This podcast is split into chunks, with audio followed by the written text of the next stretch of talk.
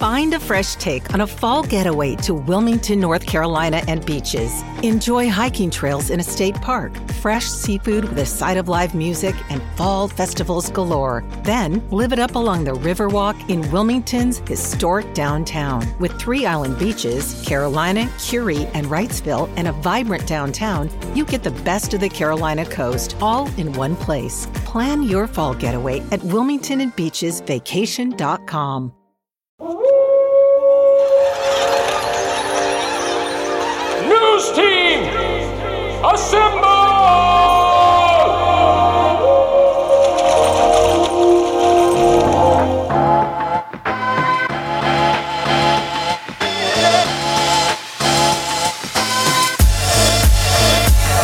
It's time for the unofficial 40 from Soonerscoop.com.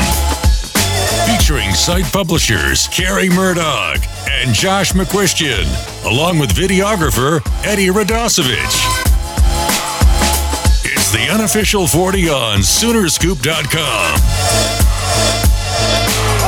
All right, welcome back. It is once again the unofficial 40 with your entire crew back. Eddie Radosevich, Josh McCuistion. Uh, as uh, we are getting ready for the Senior Bowl, and that's kind of what's going on this week. And a lot of recruiting stuff, kind of finishing things up before uh, the final signing day, the the actual national signing day going on. Waiting on. Uh, we've had some eyeball emojis this week uh, that uh, we've investigated. We've got uh, Baker Mayfield out there really practicing well in the Senior Bowl so far. Uh, he we finally figured this out. I was that on the podcast when last week when I talked about I was gonna I was going to uh, get after him for lifting. For lifting like weights? No, for lifting like uh, you know the Seinfeld episode where the midget uh, is lifting and he gets called out by the other Oh, midgets. Yes, yes, yes. In the shoes. Yes, uh huh. Is he doing that? Well, that's what my question was. Like, is he lifting? Oh, Be- because of what he uh Because like height? every time you saw him in a picture, like with Lamar Jackson or anybody else, he looked taller than everybody else. I gotcha. and it turns out he's six feet three and eight inches tall. The uh, the the biggest like bounty gate of all time as far as uh people coming after him and saying that he didn't want to be uh weighed and Measured, measured yeah. and everything. He has bigger hands than Mason Rudolph too. I I think we need to get Josh to weigh in on this. Hand length. Uh, were you most surprised that, that Baker Mayfield had bigger hands than, than Mason Rudolph than the fact that he was six feet tall? Legit. Yeah, I would say I thought. I mean, guys, you've obviously spent a lot more time in Baker's presence. That's Tiffany was asking me about that yesterday. That's the weird part for me with Baker. He's the only quarterback in like 20 years that I haven't interviewed in person and been around and kind of had some experience with. I've never spoken to Baker Mayfield, so like it, it's just a weird kind of you know thing for me to see from afar. But I thought he would be around six foot. I thought that was probably uh, pretty likely. But the hand size thing shocks me. I, I mean, maybe more from a perspective of wow, Mason Rudolph has really small hands for, You know for a means. guy his size. Everybody So, knows I what mean- that means. To you know, to go from another Seinfeld, he he's the anti-man hands. So Well, it explains why he has trouble throwing the ball in the rain. I Yeah. mean, two years ago. Yeah. Why Mike Gundy wasn't, you know, throwing the ball down the field to James Washington, who has also been outstanding so far uh, in the practices that they've had. Now, James Washington, and I know Josh, he wasn't a big recruit. I the Senior Bowl to me has just proven that he has the weirdest body I think of any stud athlete ever. he is one of those guys that I mean I've watched him for three years now, and I always feel like what are what are defenses doing here? Because I mean, and he mentioned it in the very first interview he had with the NFL Network. He was like, "I've got to work on my route tree. I've got to do all these things." Like I don't really understand what makes James Washington so good, other than he's fast. Like, he just runs he's- past people. Yeah, like he's like the you know I, I heard him talking about the other day like Willie Gault, you know, like the guy that could run like two routes, but he he's so fast and he's so good at those routes that he can have a role in the NFL. Like I, I don't know that he's a pure number one receiver. Ted Ginn's the same guy. Yeah, like it, it's that kind of deal, and I, it, it was just always amazing to me when I would watch Oklahoma State because every year it was the same thing: him just catching verticals, him catching post routes. Like there was nothing, there was no more depth to it. And that's And that's why fans went nuts when you know you just let him run when when Parnell Motley just lets him run by him in Stillwater because you know what he, he's not going to do much other than that.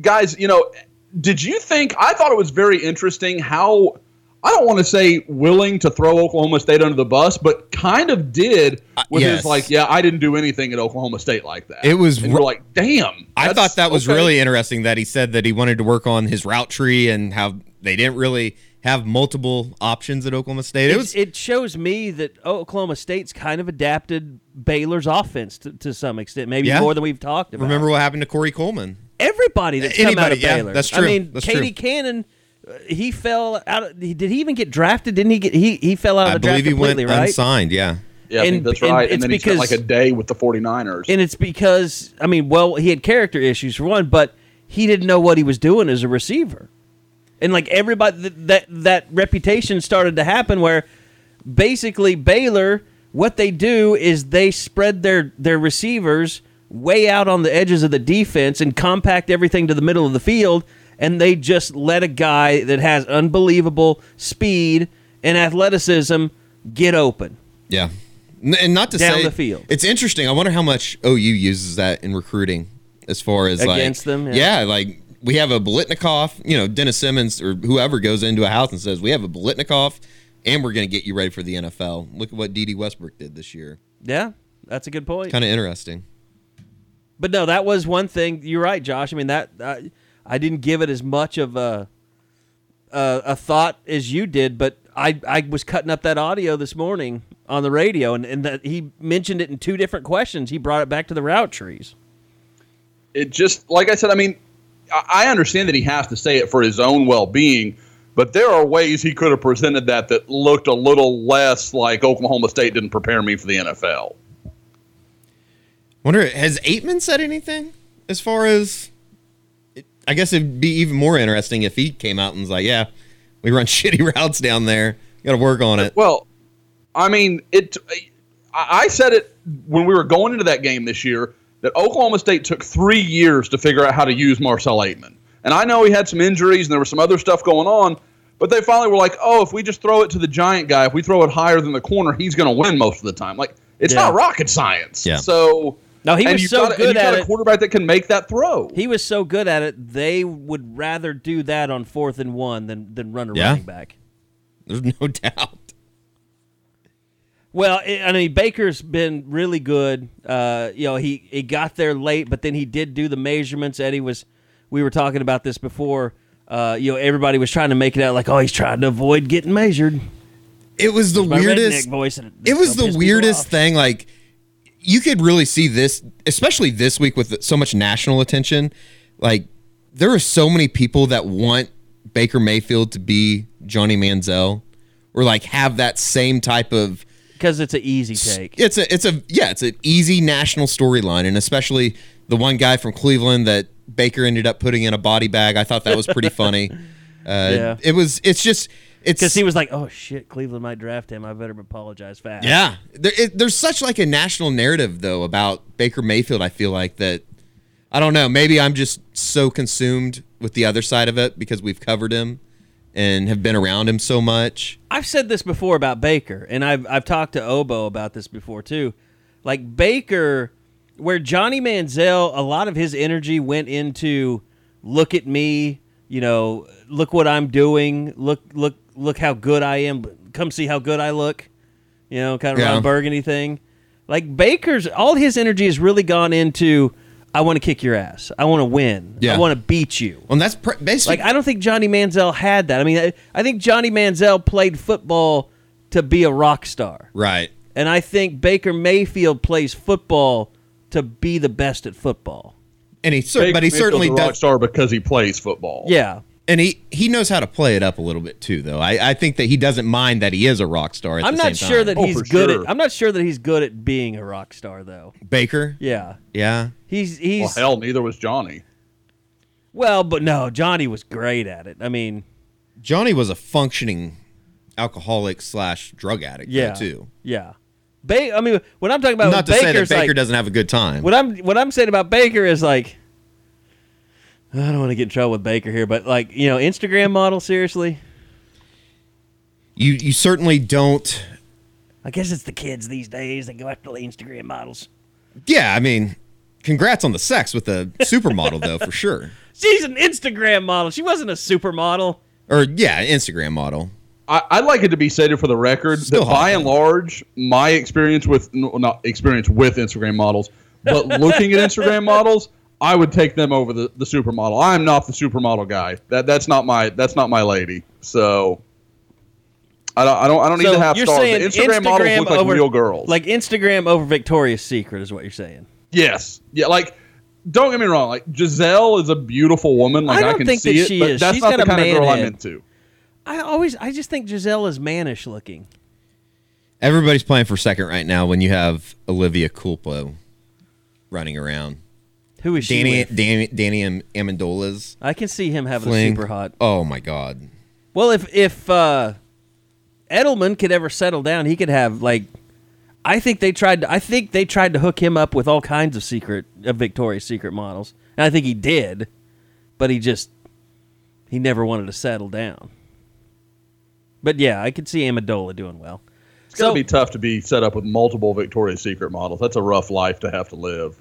Yeah, I'm, Eddie's showing me a picture now. I can't. I can't really see her face. It's buried in Danny Amendola's head. Oh my God! She's not bad. Yeah, he's doing all right. It's good. Again, though, it's like good she's to pretty, be. re- but that's just not my deal. My very close friend Danny Amendola too. it's it's it's nice to be uh, Tom Brady's one of his his relied upon receivers. He, he has to be doing well off the field to be doing well on the field. Tom Brady has always accepted that. Because Wes Welker wouldn't have ended up with the Hooters waitress probably if he'd been around Tom longer. You read my mind. Like Wes must have not had not that, that his relationship. not that his wife isn't hookup. not that his wife isn't lovely, and I I could not do that well. So I'll just state that for the record. I like when people go on that attack. Well, you couldn't get her. Well, no, I couldn't get her. That doesn't. Like, That doesn't mean I can't judge you for what you got. I get to judge you. So anyway, Baker, uh, it's senior day. It's going to be interesting today because Lincoln Riley is actually there, and he's going to be. This starts. w- w- We're going to finish up our podcast as it starts, but he's actually going to be live on NFL Network talking uh, as the North squad practices, which is the squad that Baker's on. I just thought it was really interesting watching the highlights yesterday because literally every time Baker drops back to throw the ball, like the entire Denver Bron- Denver Broncos staff is just standing right there. It's going to be interesting. I how much I mean, I guess he there were so many people I thought that, that were a little surprised that he was going to even go through the Senior Bowl experience. I I think it's Why though? He loves I know to that's compete. That's why I I wasn't surprised. I don't think anybody was surprised. it's just the people that don't know him yeah. or don't get what makes him tick. Yeah, that's true. I just he has done really well. He I would is it weird to say he's exceeded my expectations in 3 days of practice or 2 days of practice? I mean, he's just that guy. I mean, go go back to all that stuff we talked about. You know, at He the throws Elite such Eleven. a, such a better ball though than everybody else. I mean, Josh Allen probably has a stronger arm. I don't Yeah. think there's any doubt about that, but he was hitting guys yesterday and it was just like, "Yep, seen that before." yeah, I mean, the stuff down the field was excellent. Yeah. Josh Allen's the only thing I've seen that's like Ryan Mallett. Like that arm is it's stupid the stuff he can do. Yeah. But did you guys see the videos? It's kind of circulated on the internet, I guess, since like yesterday afternoon. The target practice. yes, when he just whiffs on it hard, and you know Baker just hit it like it was It no was thing. so bad. Yeah. I, you know, and that's the thing. Like that's it's arm strength is. You know, you hear guys that do this. You know, whether they're in front offices or the the Daniel Jeremiahs and Mike Mayock's. Like there's nothing probably in all of scouting that's more overrated than arm strength. Like like Joe Montana. Nobody on earth has ever talked about Joe Montana's arm strength, or you know, like John Elway's that one guy that you're like, holy crap, he had a cannon and he was really good. Um. But most of the guys are just really, yeah, like Dan really Marino. accurate. Yeah, Dan Marino. Um, great arm strength, great deep ball. Just had it all. Yeah. No, I mean, like, don't get me wrong. Like, like, there are plenty of guys that had good arm strength, but I'm talking about those guys that you're like, holy crap, he could throw it out of the stadium. There, there are very few of those guys. I mean, Tom Brady's got a good arm. It's not, it's not on Elway's level. I mean, you know, that that's or it's not on Josh Allen's level, but he can put the ball literally anywhere he wants to in any scenario, and that's why he's special. That's why Peyton Manning was special, who probably had an average to slightly below average arm. Drew Brees has a good arm. but I would say Drew Brees' arm's no not that different than Baker's though. No, no, I, I, I, you could make a pretty good case it's better. Baker's is better. There's been a lot. Uh, of, there's been a lot of talk about Sean Payton really warming up to uh, Baker Mayfield throughout the week. I did. Guys- I, we made a joke about this, but we were talking about the hand size thing. I don't know if this is true. I, it was just a tweet I saw, but I, I saw someone tweet saying that Sean Payton doesn't want a quarterback if he doesn't have a nine inch hand. Really? Yeah, Like that's a. like that's his jumping off point. what was Baker? What Baker? Baker was uh, nine and a half, Oh, so he made the cut. and then uh, Mason Rudolph was nine and an eighth, That's really weird. which led know. to the big that's like joke. Carney small. That's really that's really small. Carney small. Yeah, oh, like Oh, he, he, he almost needs to be Well, in like a show. If you're six five, yeah, I guess that's small. yeah, no, that's what I mean. Yeah, yeah, yeah. Like just as it relates to how big a person he is, because he's not just six five. That's a big dude. I mean, he's a big guy. So Did you, did you see him up in the booth with the with the NFL Really Network short crew? Siciliano. Yeah, I mean, he made that was like that was like me standing up against like Hannes Pola or something. It Yeah. was it was very funny looking at. Bruce Feldman just tweeted out a pretty uh, glowing, uh, I guess, praise of Baker Mayfield from Louis Louis Riddick. Uh, said that uh, when it comes time for 11 on 11, nobody does it as good as Baker Mayfield. He's been everything as advertised. People are going to try and poke holes against the kid, but you'd be making a mistake to bang against this kid. So he's he's done nothing He's but help himself. what he, you know, you you hope to do when you go to something like this. And then uh, I guess the the next hoop will be uh, jumping through is uh, the combines. When my favorite combine report is he crushed the interview process. he did really well in the interview process. Yeah. Well, I mean, you'll have pro day doubt he before that. Would? Yeah. Like you guys are around him all the time. Like Baker strikes me as a really sharp guy. That if if they can just sit there and talk with him, I think he's a totally different person than what they think he is. yeah, I would agree with that.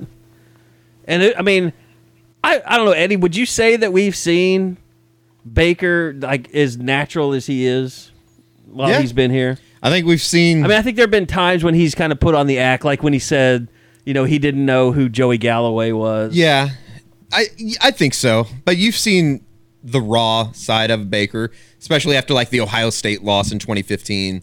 Yeah. Uh, Yeah. Or 2016 rather. Um, but yeah, I mean, we've seen every side of him. Seen the guy cry. I don't. Yeah, I don't think there's a. I don't think there's a side of the guy. I don't think he's just like you know. What's the? I, it's too old of a reference, but the guy on uh, Leave It to Beaver, Eddie, Eddie Haskell. Eddie Haskell. He's there's not like an Eddie Haskell No. hiding in there. I don't think. I think he definitely has an Eddie Haskell in him. Yeah, which But- like Johnny Manziel might have been all Eddie Haskell. Like there was a guy that tweeted yesterday, some some reporter for the Miami Herald saying that, you know, you draft Baker, he's a showsman. He's gonna what you see is what you get. Or no, what he said he's a showman and you know, that's kind of the risk that you take if you're gonna draft him, talking about if the Dolphins were to take him. I don't know if I agree with that as much as I mean, he definitely has a entertainment side to him, I think. Yeah, But I think all good quarterbacks have a little bit of that in them. It's like what quarterback Phillip isn't what quarterback isn't that. arrogant. yeah. Yeah, I think so. I've never met a good quarterback that wasn't pretty in love with himself. Right. Like, I mean, and it's not a bad like because you're going to screw up and everybody's watching you, and every time you do something like, you know, I mean, Eddie, God, you're good buddies with Sam. Sam could do have a near perfect game, but you throw that late pick, that's all anybody's going to talk about. Right. Like, it- it- I mean, it won't matter that he was damn near perfect otherwise, and that's that's just the way that goes. And so I think. It's almost like at corner where you've got to have a short memory and you've got to, you know, think I'm the best. I'll make the next throw. Like I, I don't you know when he goes to the combine I don't there's nothing and I would expect if if you know if he want if they want him to throw at the combine he'll throw at the combine I don't think he'll be one of those guys that's like no I'm not I mean maybe his agents get to him and he has such an overwhelmingly good performance at the Senior Bowl he's like yeah we don't need to do anything more and you know lifting I, quarterbacks when they don't lift I don't care about that I mean I really don't care to know how many reps, you know, guys get or I think most quarterbacks just run the 40. And Baker might just run the 40 just to see what he can do it in. See, that's the only thing I would say Baker don't run. Don't because we all know he can run and like he's known for that scrambling ability. But I think when you sit and put a clock on it, it's not going to be that impressive. Yeah. Like he'll run four eight five, and everybody's going to like, oh, that wasn't what we thought it was. Ba- Baker's just really good at choosing his moments, and he's a good open field runner. He's not a dynamic, you know, like Russell Wilson like athlete. That's not what he is. I don't know. but he can pick up a first down if he needs to. What if he What if he did it and he ran a four five though? Well, if it, no, I mean, like, don't get me wrong. If he's got that in the bag, then I'm just off. But I would, I'll be very surprised if he could break four seven five. There you go, Baker. Uh, there's your Challenge motivation. issued, Bake. Hello, haters. All right. I think I, I put it on the board. Like you can't. I, he'll keep building. Like people on the internet and stuff. Oh, he's just building chips up.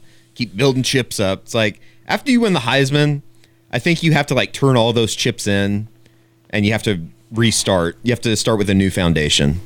Oh, he did it. I mean, just the thing that you saw with him holding up the phone of the guy that you know was questioning him. He's like, can't wait, like Matt Miller or somebody like that. He's like, can't wait to meet Oh yeah, Matt Miller yeah, and make him yeah. eat his words or something Yeah. like that. I saw that. So he's yeah he's uh, trust me through the draft process people are going to say so much. There's so many mock draft people. There's so many guy podcasters in Cleveland like that dude that are just going to feed him and fuel him. He- you're right. I mean he needs to let go of all the college crap, but. He, by the time the combine is over with and draft There'll be day new is here, guys. oh my god, he is going to hold every slight and keep it in a little binder for his entire career. He probably will. There, there's no Like doubt about 38, that. Still quoting stuff from his draft grade. He could have a Tom Brady like career, and he'll still be holding on to that stuff. That's what. That's what pushes guys. I mean, that's what makes really. I think that's kind of the difference between just a really good quarterback and obviously a guy that set a bunch of records like Baker did. All right, moving from OU's old quarterback uh, to their possible new quarterback, Kyler Murray is going to play baseball. We found out today that the uh, Oklahoma spring game is going to be April 14th at 1 o'clock, I believe. Yep. Uh, it's going to be the same weekend. That's going to be a, a big official recruiting weekend because remember now the juniors and we can we're going to get to this, but now the juniors can take official visits that weekend, right, Josh? That is correct. One guy uh, that Oklahoma actually just offered recently, um, Credell from the Los Angeles area, corner. He uh, he's already tweeted he will be taking his official visit that weekend. So that's going to be pretty big time. I mean, and that's going to be something like you want to start talking about the fans and filling it up and being impressive. Uh, you know, trying to you know get you know close to eighty thousand to a spring game. I mean, it's never OU's never been that school that's done that. Like Ohio State does it, Nebraska does it, Alabama obviously does it. I wonder, like, if fans know like that you're going to be a huge official recruiting weekend for juniors, would they be more apt to show up? I think it will be a humongous weekend in Norman because not only do you have the spring game, OU, OU plays Texas. Texas. and baseball, softball plays in town. I, OU, I think if they do it right, will uh, will really hype it up. And most important, it's not on Masters weekend, which I Which think is we the can week all be before. thankful. which has been been your biggest bugaboo. Yeah, I- I mean, it's just it's been ridiculous that Well, with Masters it being- Saturday is spent at an OU spring game. With it being an official visit weekend, they probably don't want to have it on Masters weekend now because usually they could just go to the game, go home, yeah, and that was it. They could go. I watch think they'll. golf. I think they will really hype it up though, and especially with it being Lincoln's, I guess you know, quote unquote, first spring game. It will be. Uh, it will be really hyped up. I, I wonder, like, if Lincoln, because what Bob was what would do, I'm I, I'm curious to know if the format will change because, like, what Bob had started doing was they would have the spring game, but then another week of practice. So they would use the spring Yeah. game kind of as a teaching tool, and then have one last major scrimmage that you never really knew what happened in because that would just be the end of, of spring practice. But I wonder if that will be the finale now because that's usually that's a week later than it usually is. pulling up the uh, academic spring calendar. I don't even know when spring when break spring is. break would be. If that falls in the middle, because yeah, they would usually practice for a week, then take off for spring break, then come back, have the spring game, and then have another two or three practices after that. So, but yeah, I mean, and and you remember last year, and Kyler Murray is is going to play baseball. How much he's going to play, I think, still has Skip Johnson even broached that subject yet? No, we I haven't been over to baseball yet, but there's less than 30 days till opening day, so that is coming. And they'll have a Um, media day where I'm sure they're yeah. you have it's it's more finalized and I th- it, I think that they'll probably spring break is March 17th through the 25th. so that'll fall in the middle. Yeah. So yeah, it it'll be interesting. I think that uh, I think they'll probably end up doing the same thing that they did last year, and and you know I guess ironically they'll be playing Texas in the same weekend again. If you remember last year, he played Friday night, flew back Saturday on a private plane Right. with Toby Rowland, played in the game on Saturday, and then they flew back down on Sunday. So I imagine that would be the same. And even with uh, with the game here, I mean, I don't think he'll probably go from the game on Saturday to baseball on Saturday because they are right now they're scheduled for the same time. But uh, I would imagine that he'll play Friday night and or you know be available to play Friday night and Sunday. See, there were practices last year though where he just they had a baseball game and he wasn't at them. Yeah, uh, like, Like- a, there was a Tuesday night game at Wichita State that he didn't travel to. Like I don't I don't think you can do that. Like I mean I think you have to be at every single practice now if you're Kyler Murray. yeah, no, no, he didn't miss a practice. I didn't think. I think he missed a couple. Did he? Yeah. Well, I know that he didn't travel to the with the team. Or you know what? He missed the games. first major scrimmage. I think it was. for baseball. Yeah. Yeah, I would imagine that they work it out this year to where he doesn't do that. And you know, I I don't know. I would think he's got to be on board with that. Like you're battling for the starting quarterback job. I know you want to play baseball. Maybe that's your future, but let's face it. Playing baseball this year is not going to determine whether or not he's going to have a baseball career. I mean, even if he continues to bat 200, he's still going to get drafted again when the time comes, which will be this year, I guess. I think this is a big this is a make or break year for him baseball wise because it you can't you But can't I got to think people look at like Cody Thomas and say, okay, look at his baseball production when he was a when he was trying to do both. Right. You really can't when there when it's a major Division One program like this or FBS, whatever it is now. Uh, you can't really judge a baseball prospect when he's trying to do both sports. No, it's tough. And you know, it, when Cody did finally settle down and and get And into the groove of baseball, baseball. he did really well in Bedlam. But and it then took a long time. Yeah. I mean, it it wasn't overnight for him. It, it- Yeah. like you said, it was bedlam when he really started making those game breaking hits. yeah, and all of a sudden he got drafted in the twelfth round or thirteenth round, whatever it was, and said sayonara, playing baseball for the Dodgers. But I, I just, I mean, to me, there's no choice in that. You, you're either at every practice competing to win that job, or you gotta you gotta look at Austin Kendall. Is it really that big of a deal for, in spring football? Starting quarterback, Eddie. I know, but I, I just like I don't understand the the people that get so bent out of shape about it. I mean, what do you think, Josh? Well, I mean, it was funny. As soon as you said that, Eddie, all I could hear was Allen Iverson. We're talking about practice, man. Yeah. But Is it more about just being the leader? I, that that's to me what because I mean that's the thing, guys. Like we talk about replacing Baker Mayfield and how great he was. You can't. I I don't think you can pay enough credit to what he meant to the team as a leader, as the guy they all look to when you know whenever. Whether it was on the field when something got tough, whenever it was, you know, whatever the case may be, there was no question who the number one guy that was the lead dog of that whole team was was Baker. Now, I don't think it's realistic to expect Kyler Murray to be that guy, probably ever. It's That's not, really his personality. Yeah. Exactly. But at the same time, for him to be like, well, I've, you know, guys, I, quarterback, you have to be something of a leader. You just have to. Like, it's just implicit. And for him to be like, well, I'll be here at most of the practices, but, you know, I got some baseball stuff going on. Like, I don't. I don't know how you react to that after a guy like Baker. Like it'd be like the guy that replaces Nick Saban being pretty relaxed about summer workouts. Let me ask you this, Eddie. Would you be okay if he goes back to the Cape Cod League again? Over the summer? Yeah. Probably not. Like if That's if, if he wins the quarterback job, you probably need to be around during the summer. Yeah. I think that's I think that's more egregious, honestly. Right. I do too. Absolutely. Because all those other guys were there voluntarily, and you're up in you know the Northeast playing baseball and hitting 100. Trying to and and Charleston Rambo is a brand new receiver, and you haven't you really used Yeah. you know, CeeDee Lamb a whole lot, and you got to get Grant Calcaterra, Calcaterra, you know, in, more involved to replace Mark Andrews. I mean, it, there's a lot of things that you've got to do with your receivers that you know Baker spent two off seasons building.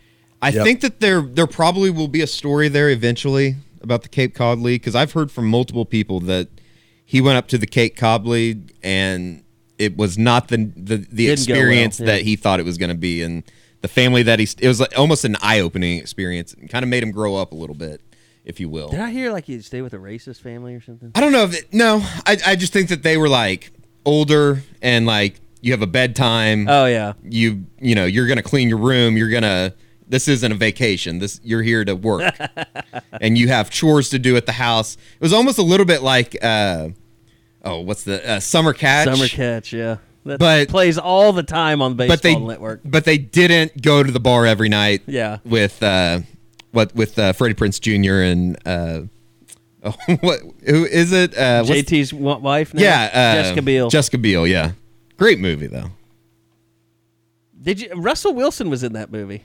was he really He was one of the baseball players. really Yeah. I did not know that Really? I did not know I'm that pretty either. sure that's Russell Wilson that's on the bench with them. I'm almost positive. Are you talking about the sleeping pitcher guy that's always asleep? Yes, yes. I That's think- there's no way that's Russell Wilson. is that not Russell Wilson? Go IMDb it, Eddie. I am I am Summer catch. It looks just like him though. He was in Entourage. That's his only actor credit. Oh, okay. Well, it wasn't then. I swear, every time I see that and it's on Major League Baseball, I was like, I swear to God, that's Russell Wilson. Carrie, are you one of those guys? Uh, do you make the no, bad look alike? No, it's not. I don't. I'm good at identifying black people. Okay, I don't think that all black people look the same. But I'm telling you, if you watch that and it comes on, look at that guy. He looks just like him. I believe the man you're thinking of is Wilmer Valderrama. No, No? no. I can tell Wil- Wilmer Valderrama. Yeah, is different. It- I, I know Russell the, it's like he's like the closer. I think like, and he pretty much just sleeps until the ninth inning. Yes. Like, and I, I know the dude you're talking about. He, I mean, he, he's a light skinned black guy. Um, I'm trying to look. Yeah.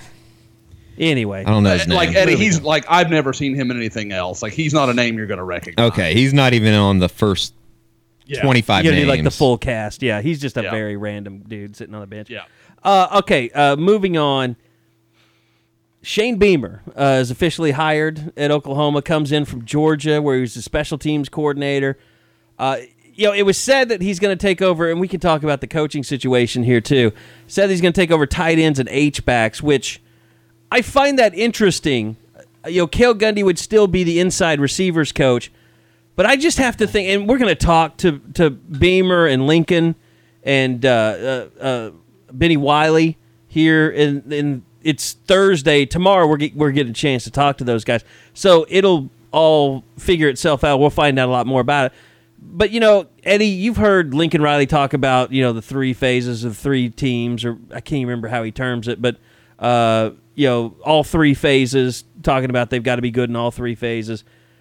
I just have to think that he comes out of this year thinking, you know, we weren't as good at special teams as, as we could have been. Their- Their kickoff coverage, whenever they did have to cover, was bad. Yeah. They didn't have really any explosive plays in punt return.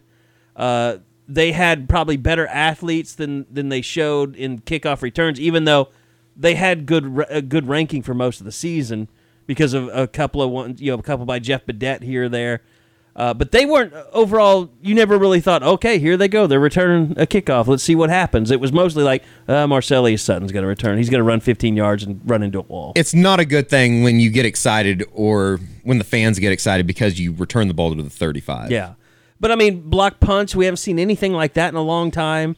Uh, fakes, reverses, anything. like I mean, just there's been no, and of course, Georgia blocks a kick to win, you know, Yeah. in overtime. Well, there's I think there's a growing sentiment that there's they're just complacent. Just catch the ball, get it to the offense. Well, let's face it. I mean, Bob kind of set that tone. No, he did. by putting in guys that he didn't care. He he would rather just field the ball, especially on punt return. It's like he had been so scarred by the uh, the Mark Bradley fumble in the national championship game. Ah, maybe, maybe. that that they're just like just catch the ball and we'll we'll take it from there. yeah, let our offense. Our offense is. is It, it's good. it's funny though that that Lincoln Riley and it sounds like Joe Castiglione talked to some reporters after the Board of Regents meeting yesterday.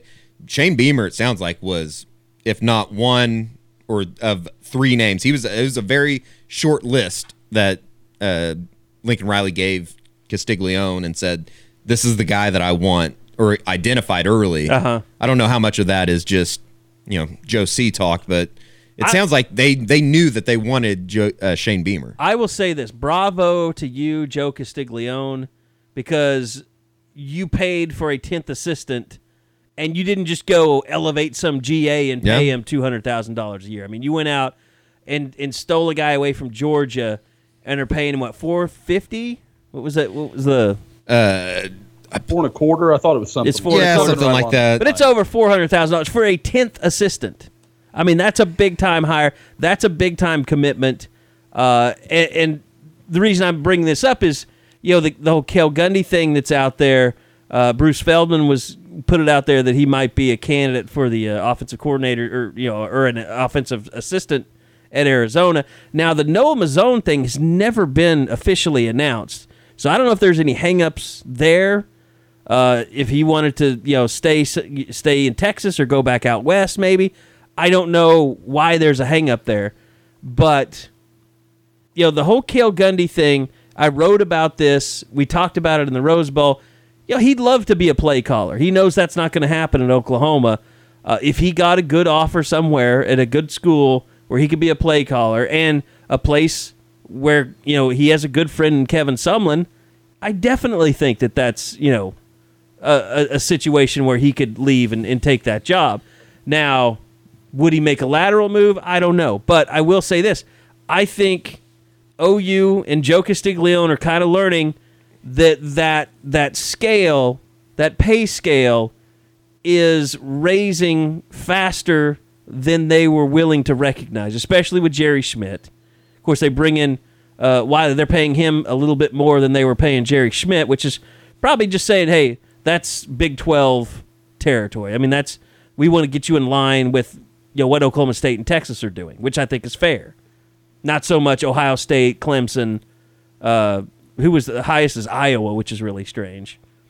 I just don't think Iowa knows what they're doing with their athletic department. They just signed Fran uh, They just had a good McCaffery year. to an extended contract in basketball, and they're like five games under 500. But They had a good year last year.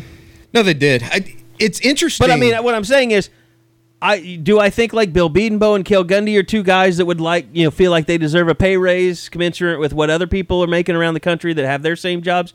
Absolutely. Yeah. It it's going to be interesting and I was talking to a couple buddies about this. Do you think assistant coaches with the way that the pay scale is going cuz you know, you have assistants now making 2 million dollars, will assistants start becoming just comfortable with being an assistant and making one and a half million as opposed to I think Brent taking Venables a is. a terrible head coaching job somewhere. Oh yeah, I, I absolutely. I mean, And not being you're com- talking about you're talking about you're paying assistants 1.7 million or or one point what is it? Uh, uh, the guy at LSU now is the highest paid assistant at 1.8. Orlando, I think Yeah. at one eight. Uh, yeah, Randa's at 1.8. No, uh, Todd Orlando I thought just got 2 million from Texas. Did he? Okay. thought The- so. Okay, that was that was 2017. So it, uh, the the list I had and looked at before was just from last season. And what did Herb Hand get for leaving Auburn to go to Texas? Did has that come out? I don't yet? think it's ever come out, but Okay. I I thought that it was going to be. It was rumored that the raise he got. Well, was that's over what two I mil. think we're headed to. Uh, Josh, this is where I think we're headed to. I think we're headed toward offensive line and defensive line coaches becoming one million dollar a year coaches. if you're of the elite level, I don't have a problem with that. I mean, the the I don't think there's two positions that a where there's talent it's harder to come by, so you have to be a great recruiter, and b it's harder to develop. I mean, especially in the offensive line because people like to think like you just get five good talented guys and it takes care of itself. There is so much inner working between those guys. I mean, I, I think we all know I could talk O line crap forever, and I, I won't. I won't do that. But it's so much more than just five good players. you know, in the Trenches podcast with Josh. yeah, exactly. You know, like we could get into our pre-Ohio State where they're going to run seven offensive linemen out there, but I, I won't do that. But like receiver, you've got four good receivers. They don't have to really know what the others do. Like th- there's not that same level of uh, a needed relationship. Offensive line, there has to be some camaraderie between those guys, and you have to make that work as a coach to kind of set that up and make that even more possible. And you have to push those guys. I mean, we've seen we've seen great offensive line coaches at Oklahoma. Sure. Uh, we've seen uh, Mark Mangino. We've seen Kevin Wilson. We've seen uh, we're now we're seeing Mark or uh, uh, Bill Bedenbaugh. And the thing about all of them that ties them together is that they are sons of bitches. Like they are really tough on their players. And but you've got to also Mark Mangino failed at this and and it cost him a head coaching job at Kansas. You've got to be able to kind of love them up, as they say. You've got to be able to beat the crap out of them, uh, tear them down. Uh, but at the end of the day, you got to be able to build them back up and let them know that you care about them. Uh, and that's where Bill Bedenbaugh is so good. That's where Kevin Wilson kind of, uh, you know, figured out how to stop losing guys. Because we've talked about this so many times. Like, oh, you once had a problem keeping offensive linemen on campus. Now they don't have that problem because Bill Bedenbaugh walks that line the way a great offensive line coach does, which he's a great recruiter, uh, he's a great developer, and he's great at relationships. And, And- I'd say and it's the same thing with defensive line coaches. And I think he's also shown the ability that if you work hard, if you'll put up with what I put you through, you've got a good chance to go to the NFL. I'm pushing guys to the NFL now. We've got, you know, oh, you can claim, okay, now we've got a first round offensive tackle. You know, as the years go by, Bobby Evans is going to be a first, second, third round kind of guy. You know, you've got Cody Ford, you've got Ben Powers. I mean, those guys are all going to be NFL guys. And you keep doing that, well, it's easier to stomach. Okay, he he cussed me out in front of everybody today. I mean, not to put Bill out there like that, but just he rode me hard. But you know what? If I can do this, there there's a you know there's a silver bucket at the end of the rainbow. So I think you messed up your metaphor there. why? I don't. I don't want a silver bucket at the end of my. No, rainbow. you're right. It's gold. You're right. I want the gold, baby. Hey, you know, guys, I have been up since about three thirty this morning. So you know, cut I've been cut up, a little I've been up since four, and I know my metaphors. I've been up since Whatever. 10. You nap. I get there, there are no naps. I haven't this had a nap. I've been up since four. but you nap on a regular basis. This Yes. has been a mini night deal with no naps in the middle. true. Okay, I'm sorry. You think this is over in like two weeks? You said. Uh, Yeah, usually about because she she'll be six weeks on Friday. Usually about eight weeks, you can start really training them on how to sleep, and you start going through some of the things. And we've got kind of a formula we use with Laney, and we'll do that with Layla too. And it will be. It's hard. Like it sucks for a few weeks, and then they start to kind of get it, and then it gets better. And plus, it'll also help because she'll in a couple of weeks she'll go back. She'll start going to school with Laney. So you know, like you get her out of the house, and you can have like if Tiffany needs to come home and take a nap, she can sleep for an hour, and then we go get them. So there, there's ways to you know find a little time for yourself because right now, like she won't really sleep unless she's sleeping on someone or it's nighttime. That's the only two times she'll sleep, and so you have to carry her around. Like I was, you know, emptying the dishwasher yesterday, holding a five week old. So that's a ton of fun. Do you have like one of those uh, straps, like front side straps that you It's a baby she Bjorn. sits in? Yeah. Yeah, we uh, Tiffany has one, and it. I I've never like I don't know. It feels weird to me to wear it. Like I'm like I can't get my head around this. Um, so I like I, I'm comfortable carrying her in any way. That's fine. But I, I never do the hands free ones. Like I don't I don't know. Like something about her being right there. Even though I hold her right there, I, I don't know why it's different, but I can't get my head around it. I, I'm against it for some reason. Are you uh, okay? Hold on. We're watching. we- We're just turning the TV here. Eddie, I'm trying to. I'm trying to get your look. Is your look, boy, she's hot, or what a stupid headline? You gave me a head nod. Oh no, I was just Tiffany Blackmon. Oh, is that Tiffany Blackmon? I didn't even notice who that was. It's all, she's, Okay. she's all over the NFL Network. I these may days. be having black blindness. No, it's Tiffany. She's all. She's, Well- she's a star now. Carrie, Yes, I've is. long excused Tiffany because Tiffany can make Well, some. she's um, outside in a toque and it's like 12 degrees. She's all bundled up. I if her hair was out and stuff, I could tell who that was. She was bundled up. You gotta. You got an out. Okay. No, I. I I'm a big. I swear I can I love tell Tiffany. black people apart. I'm really good at it. we're gonna have to get a uh, a race lineup card. I'm card. good at it. I'm telling you. See, but like Carrie, you can kind of get away with it. You grew up in Duncan, man. Like I mean, like Yeah, we had wh- three. We had Clayton Franklin. We had uh, Yusef Sanders and uh, God, what's his name? He's on Facebook. I'm gonna get killed because I've talked to him recently. But we had three black guys in my class. Yeah, I, there is something because Tiffany is terrible about it. Like, and there's Tiffany is as sweet and as good natured. There's nothing about nothing about it. Wayne Diggs. unsavory. Wayne Diggs. That's who the other black guy was. she's just really bad at differentiating black people. There- I'm gonna tell you, I thought I she was owns that about herself. I was I was fearless on a football field until about ninth grade, when uh, I was at linebacker, just killing everything in sight. until Clayton Franklin came in at running back, who was probably in ninth grade, probably six foot three, two hundred and ten pounds, and my head met his knee uh, as he was trying to run through me because I was probably five foot in ninth grade. I might have been like five six, 160, and that's the first time I ever got a concussion. I had to go sit over on Pud Row. Like that was when, like they made you go to Pud. sit like- with all the losers Yeah, that like you had practice. you had to go sit. Like if you got a concussion in practice, like. We, they, nobody even called them concussions. Just if you got knocked woozy and you couldn't go back into practice, they'd make you go over to Pud Row with all the losers that couldn't even bo- couldn't even put on their shoulder pads correctly. that were on the team and practice like four times a year. Yes, exactly. What did they call it at your school? Uh, we didn't even talk to those guys. I don't even know what they called them. But that was the only time I had to be on Pud Rose when Clayton Franklin. Uh, I met him in the hole, and I think paid there was the always that that one time in high school football or even maybe middle school for for guys that played in middle school. It's like is that moment where it's like You realize you're I'm- not invincible anymore. yeah, and like I'm probably not gonna have a future in this. Like there's there are guys that are physically just bigger than me. My, mine, I can honestly say it.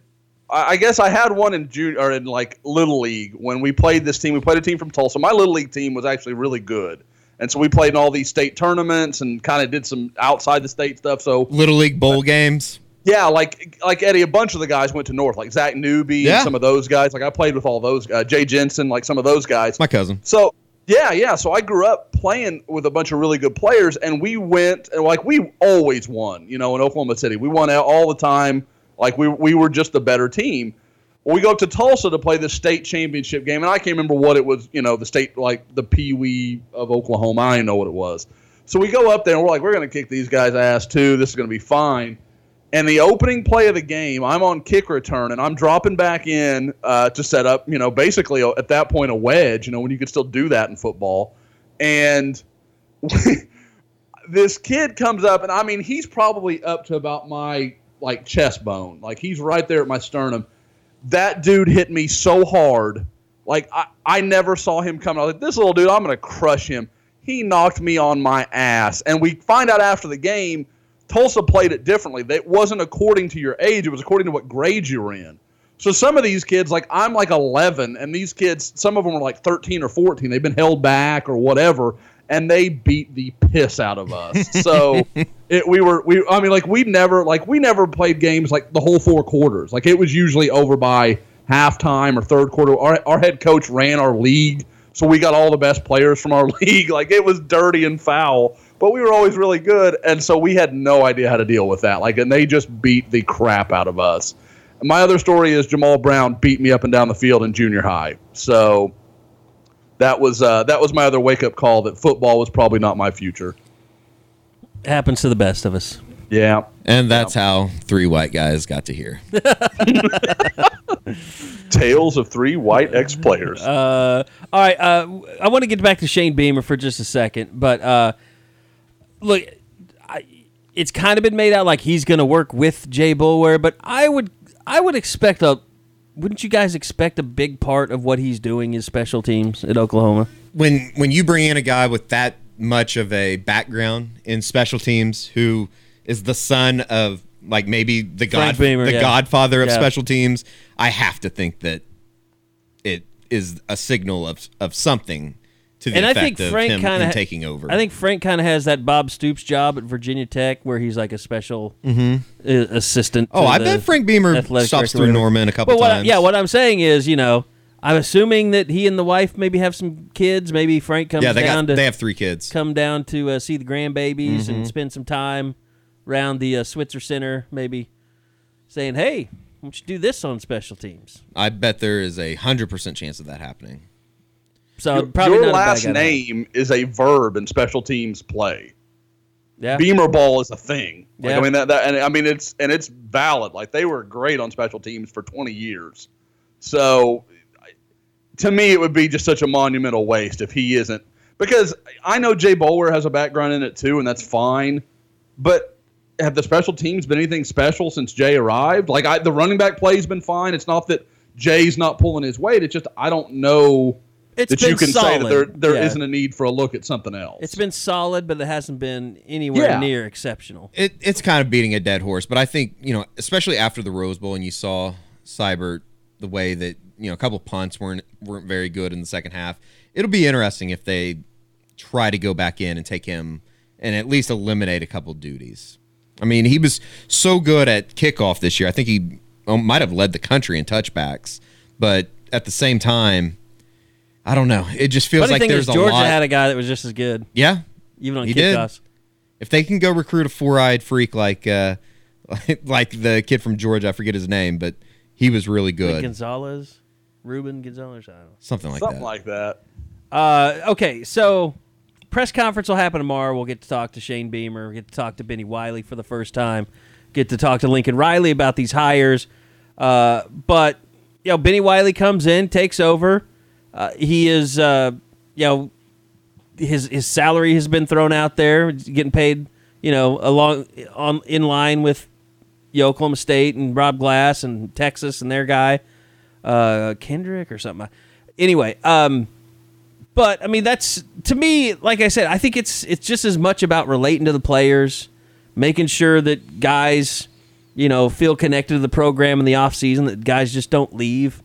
Uh, maybe things like Abdul Adams don't happen because I don't know, Josh, if you got a chance to read that article from his was his father and his high school coach, but uh, I, I just. I always thought that Abdul got kind of screwed over and that article basically said that yeah he felt like he did get screwed over and that's why he left you know, I I- I can get there to a point. Like I understand that. I mean, you know, they kind of said, well, it wasn't ruled a fumble, so against Oklahoma State. Come on, you got to be able to count on him hold on to that ball. Like there was a, I mean, and they said, well, he only got 11 touches in any given game. Well, he had a couple of fumbles. Like so, you're kind of almost hurting your argument that he didn't get the ball many times. He still had a problem hanging on to the ball. And the bigger part is okay, we all saw what Rodney Anderson became toward the end of the year. So as Adams's time started to dwindle and Anderson started to grow, what about I mean, uh, guys, we all know anybody listens to this pod knows I was a big Abdul Adams guy. You cannot convince even me that you want to take a single carry away from Rodney Anderson in the second half of last year. no but there were plenty of times before that Kansas State game maybe Texas namely being one where they just didn't use and, and Abdul Adams had the ankle injury which kind of hurt maybe if he doesn't have that ankle injury maybe he does become a bigger factor and kind of solidifies that job and maybe Rodney Anderson never really even emerges this year There were a lot of things that went in to, you know, I, I think that obviously the Ohio State fumble, but you know, he wasn't even he didn't even dress out for the Texas game. So I there yeah, were it was Iowa State and then Texas Right. There were a lot of things that went into that.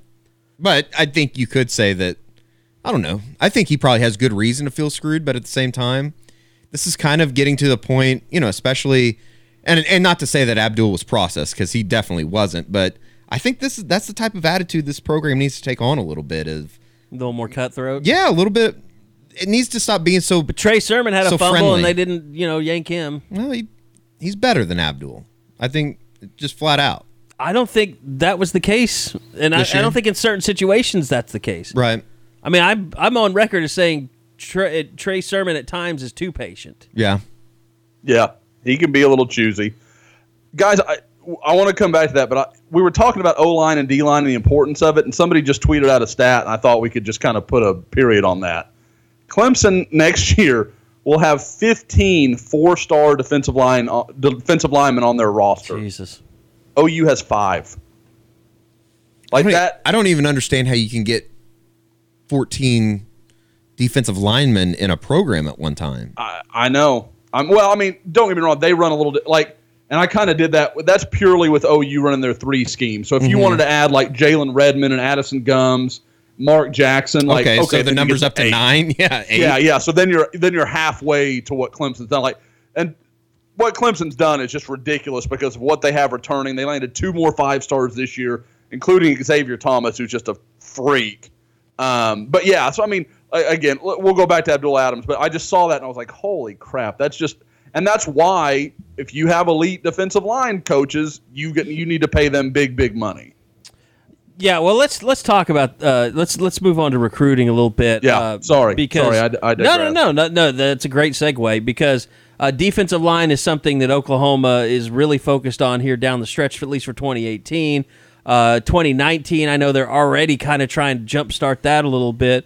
Uh, but Josh, uh, uh, there were some eyeball emojis out. I mean, we're sitting here waiting on Leon O'Neal, which doesn't look, pr- you know, particularly promising for Oklahoma coming off a Clemson visit, and then he's going to make his announcement. But uh, let's talk about what's left down the stretch here. And obviously, Michael Thompson took a recent visit uh, to Oklahoma. But uh, defensive line wise, how uh, you know what's Oklahoma looking at finishing? I know we got uh, Jomo in there too, and he's taking really to me those are the two primaries. You've got michael thompson the defensive lineman from st louis uh, came in for an official visit last weekend. I i was kind of on the fence. Like i could understand why oklahoma could make a move with him uh, having you know some regionality. It's not like usc that he'd looked at before or alabama that's a long ways from home. It, it's still pretty regional to st louis. So i thought maybe ou could make a run. Plus everybody's kind of had him leaning toward Missouri. So he can go to Missouri and he'll be the man. And, you know, it's a big deal for him to be in state. But A, Missouri's never done that well in St. Louis. That's kind of been an issue for them, kind of like Houston was for a very long time for Texas. They, they just never could seem to really make inroads in that area. And I know Missouri really tried this year. But, you know, you look at Ayodele going to Texas, Ronnie Perkins going to Oklahoma, Kamryn Babb going to Ohio State. They really struck out to a large degree. So I think that's kind of been interesting to watch. From what I can gather, I think Oklahoma is in really good shape here. I, there is a lot of time for things to change. Obviously, we're just under two weeks until signing day is here. He'll announce on signing day, which he, he put out earlier this week. He's expected to announce a top two at some point this week. I think everybody expects that to be Oklahoma and Missouri. Um, and he'll announce at his school on signing day. I, there are things that can change. There are things that can happen. If I'm picking right now, I would pick Oklahoma for him. Now, on the flip side, you've got Moro Ojomo from Katy, Texas, who is going to go to Texas this weekend and then is expected to go to Oregon on the final visit weekend. I I think it's Oklahoma and Texas for him right now. I think Texas is probably a little bit out in front. I know talking to some people at Notre Dame, that was kind of the impression they got that, oh, I like Notre Dame, but I think I'm going to stay closer to home and that Texas might just have a little bit of edge between OU and Texas. A&M's kind of fallen off with him a little bit. I'm not exactly sure why, but it just seems like that's kind of faded a little bit. Kind of hurts when you lose your defensive line coach too. It doesn't help, you know. Uh, now, well, now that started even before the Jerry Montgomery chaos, but yeah. So I mean, uh, that's uh, it. Just seems like OU Texas. I think OU does still have a shot here. I, I think probably next week they'll go in and do their in. I, I, in fact, I'm almost certain that Lincoln Riley would then do his in home next week After with Jomo and try to make that final push. So that's kind of the thing to watch. Um, but I mean, we can go over to some other positions. Let me let me ask you on Michael. Let, yeah, let me ask you on Michael Thompson because I mean, obviously, things change with a kid in his last semester when he knows, okay, this is getting down to nut cutting time. Uh, my grades haven't been the best. Uh, a lot of times, those kids can meet with counselors, meet with principals, meet with you know the school, uh, and and try and find some type of a track that can allow a kid to get eligible or or to you know what he can do. Uh, you know, maybe go back and make things up, but is is there have you heard anything positive negative in, in terms of his uh, academics and, and any ground he could make up everybody I talk to makes it sound like his first semester of his senior year must have gone very well because there is a total turn of how people are talking about him. And don't get me wrong, it's still close. He's going to have to do well this semester. He's going to have to, you know, pass all his classes, probably has to hit a certain GPA point. I won't pretend that I know the exact numbers in it, but the expectation from what I gather now is that he will qualify.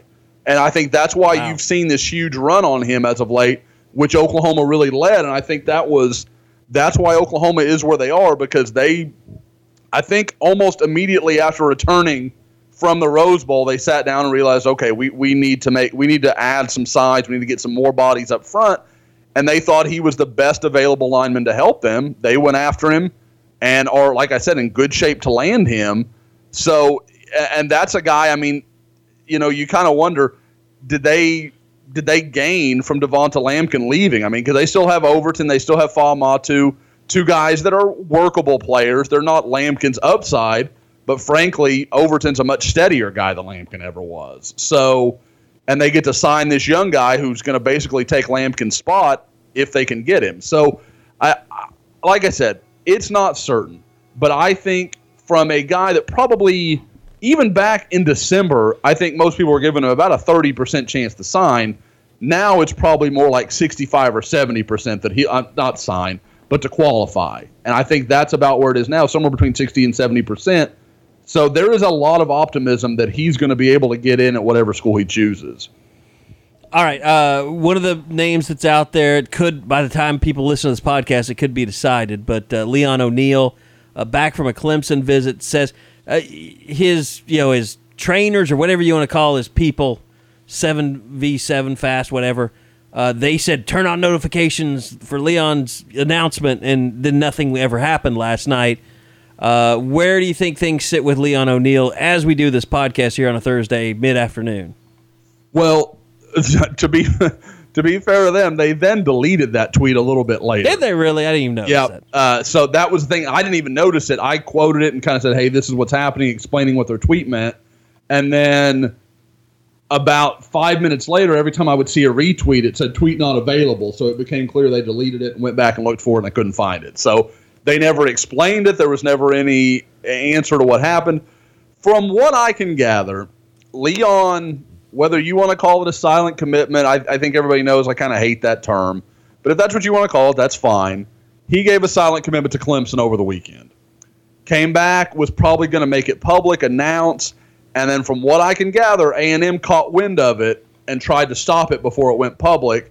Uh, there was a picture that showed up with uh, Tim Brewster, one A&M's new assistant, showing up meeting with his seven-on-seven coach, who is a very big factor for you know whatever reason. God, I'll try to steer clear of my haughty derision over that.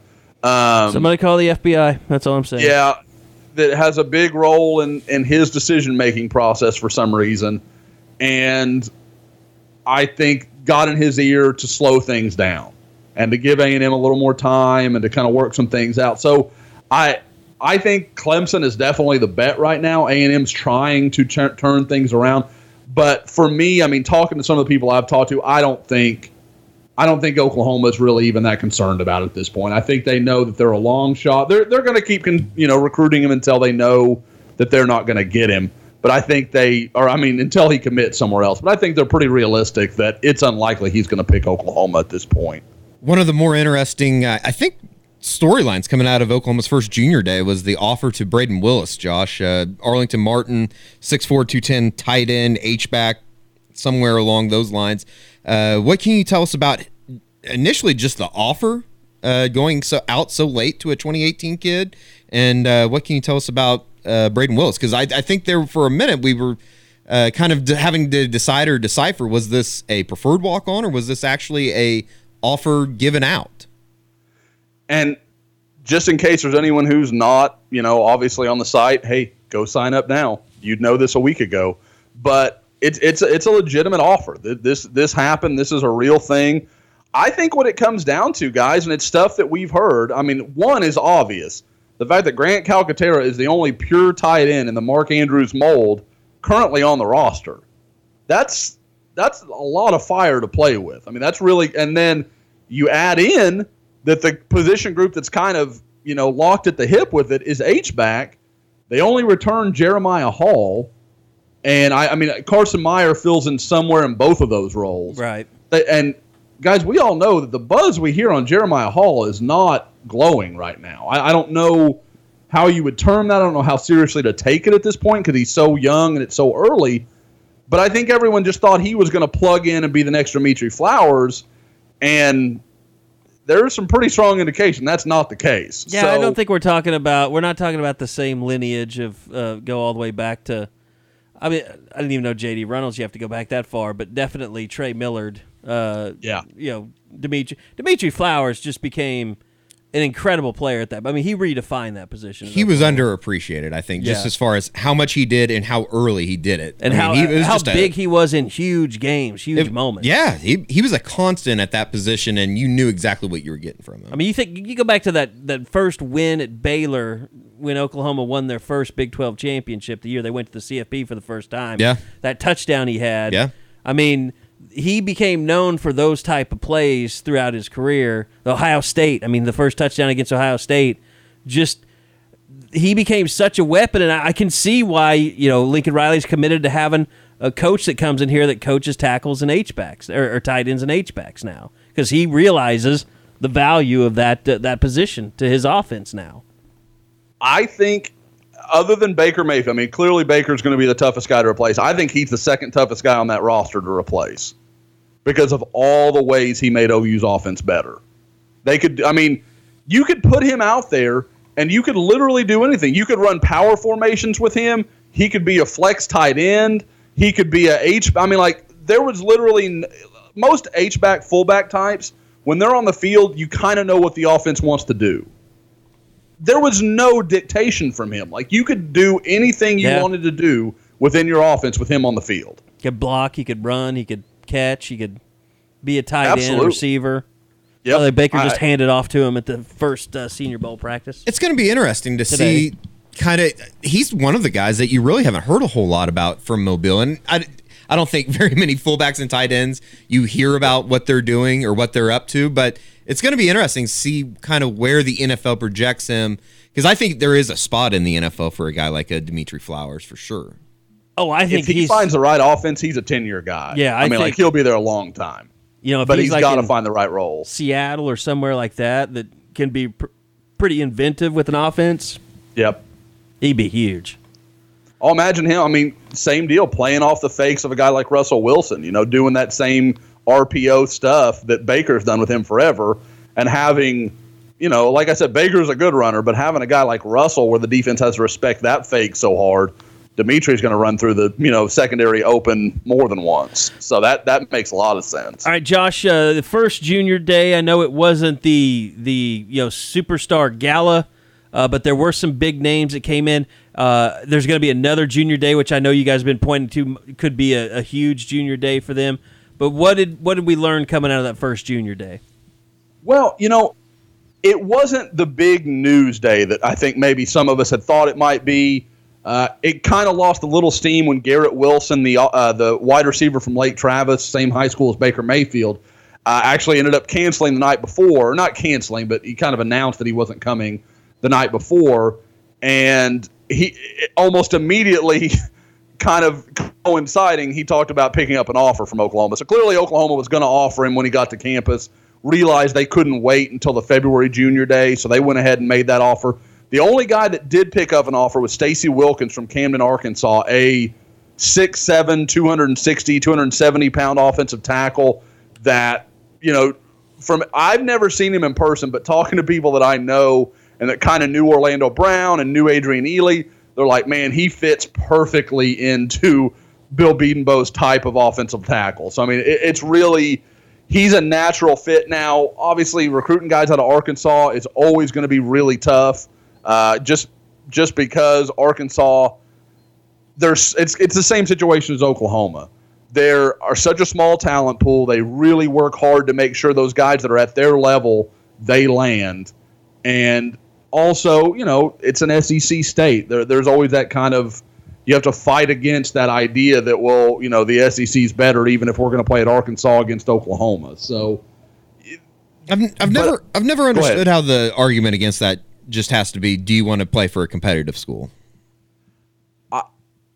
I, you know, and that's one of those things, like Eddie, like we talked about Michael Thompson earlier. Like, do you want to go to Missouri and hope that you're going to be you know, uh, what best case maybe compete for an SEC West title. Yeah. I mean maybe. And you know, with the way Georgia's going now, I think those days may be over. With that, but with that said, I, I do think that Chad Morris they'll at least get to a bowl game. They'll maybe get back to winning seven games a year. So Oh, Chad Morris is a good coach. And Call the- I mean, call Arkansas is not a bad school or anything, but it's they're uh, It's a fun they're school. never going to consistently compete on Oklahoma's level. Right. It's just not going to happen. it's a fun school too. I've heard great things about Fayetteville, and that has Everybody nothing to know do with loves We that. could, Yeah. we could inject jokes about you know Oklahoma like in Yeah, that has nothing to do Baker with uh, with Baker Mayfield's there. experience. I, I have heard that it is an extremely awesome place to go. All right, so I mean, coaches, Josh, I was kind of thinking about this the other day. You know, coaches are out and about, and the fact that they have so much of this class put together, you see so many new offers going out right now. It really is. Is this is this kind of turned into more of a uh, setup? Not not just trying to finish off the 2018 class, but almost out there, kind of putting their first step forward to try and get guys that now that juniors can visit, get those guys uh, knowing them a little bit, so they want to come to Oklahoma and have a, a, a what is it, a April to June visit period. it's real. I mean, to me, that's exactly what this is. And that's, you know, I had somebody ask me, well, why is Oklahoma making so many offers at defensive back and that kind of thing? Well, A, that's just kind of policy. But you look at all around. I mean, there are a bunch of offers out. And, you know, Lincoln Riley hitting the road the last few weeks. You know, he went to Virginia. Well, oh, you didn't have any 2018 guys in Virginia. He went to see Devin Ford, the five star running back. He went to see uh, Cameron Kelly, the kind of wide receiver corner kid that I think they like at DB. Uh, so th- there is a excuse me a clear flavor of 2019 even at the very top of Oklahoma. I mean they are they're certainly hitting up the key guys. You know, like uh, we'll get into you know maybe some Tank Jenkins talk here in a little bit, who is another guy that I think maybe could have a decision by the time some people hear this podcast. So we'll there's a lot still to work on in 2018, but there's no question they are recognizing that 2019 is going to be very interesting because it's just like the early signing period. Well, now we've got to figure out how the recruits are going to handle this early visit period.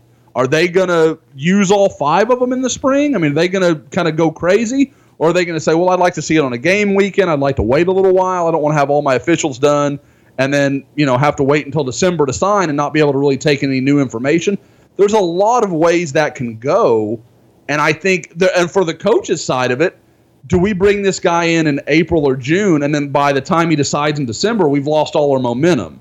You know, th- so there's so many ways to kind of look at that, and I think that's going to be really interesting to see. But yeah, I mean, I somebody asked me the other day, kind of to put a a bottom uh, a basement on how many official visitors to expect for that spring game.